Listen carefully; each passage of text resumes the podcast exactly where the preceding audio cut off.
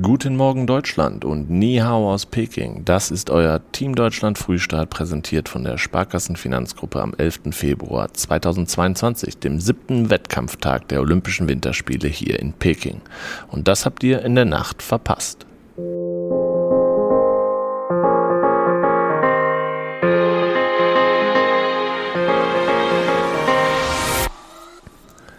Snowboard. Snowboard-Superstar Sean White hat die Krönung seiner einzigartigen Karriere knapp verpasst. Der 35 Jahre alte US-Amerikaner sprang am Freitag im letzten Halfpipe-Wettkampf seiner Laufbahn bei den Winterspielen in Peking nur auf Rang 4. Gold sicherte sich im Genting Snowpark von Sanjaku der Weltcup-führende Ayumu Hirano aus Japan. Der dreimalige Weltmeister Scotty James aus Australien gewann Silber, Bronze ging an den Schweizer Jan Scherrer. 2006, 2010 und 2018 hatte White die gesamte Konkurrenz hinter sich gelassen. In Peking verpasste es die fliegende Tomate als erster Athlet viermal Einzelgold bei vier verschiedenen Winterspielen zu gewinnen. Auch 2014 in Sochi war er Vierter geworden. André Höflich aus Kempten schaffte es in seinem ersten Olympiafinale auf einen sehr guten achten Platz. Ski Alpin.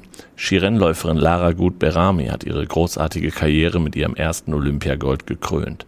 Die 30 Jahre alte Doppelweltmeisterin aus der Schweiz gewann in Peking nach Bronze im Riesenslalom am Montag den Super-G.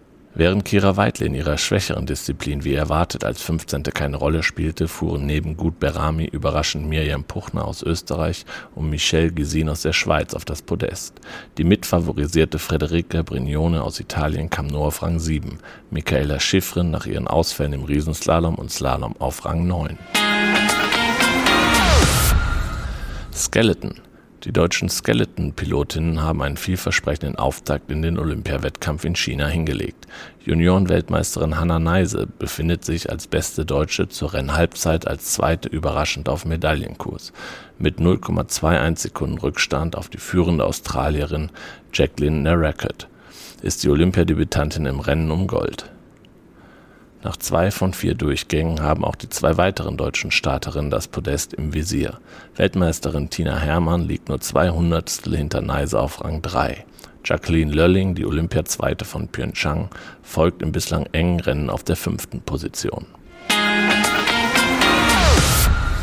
Und das war's hier vom Vormittag in China. Heute gehen unsere Biathletinnen wieder an den Start. Der Sprint bei den Frauen steht auf dem Programm. 10 Uhr deutscher Zeit geht's da los. Ab 8 Uhr gehen schon die Skilangläufer über 15 Kilometer klassisch in die Loipe. Und ab 9 Uhr als Schnellläufer Patrick Beckert über seine Paradedisziplin die 10.000 Meter. Den Tagesabschluss bilden dann die Skispringer, die ab 12 Uhr ihre Quali von der Großschanze haben. Und dann ab 13.20 Uhr geht es für unsere Skeletoni Christopher Grother und Axel Jung um die Medaillen.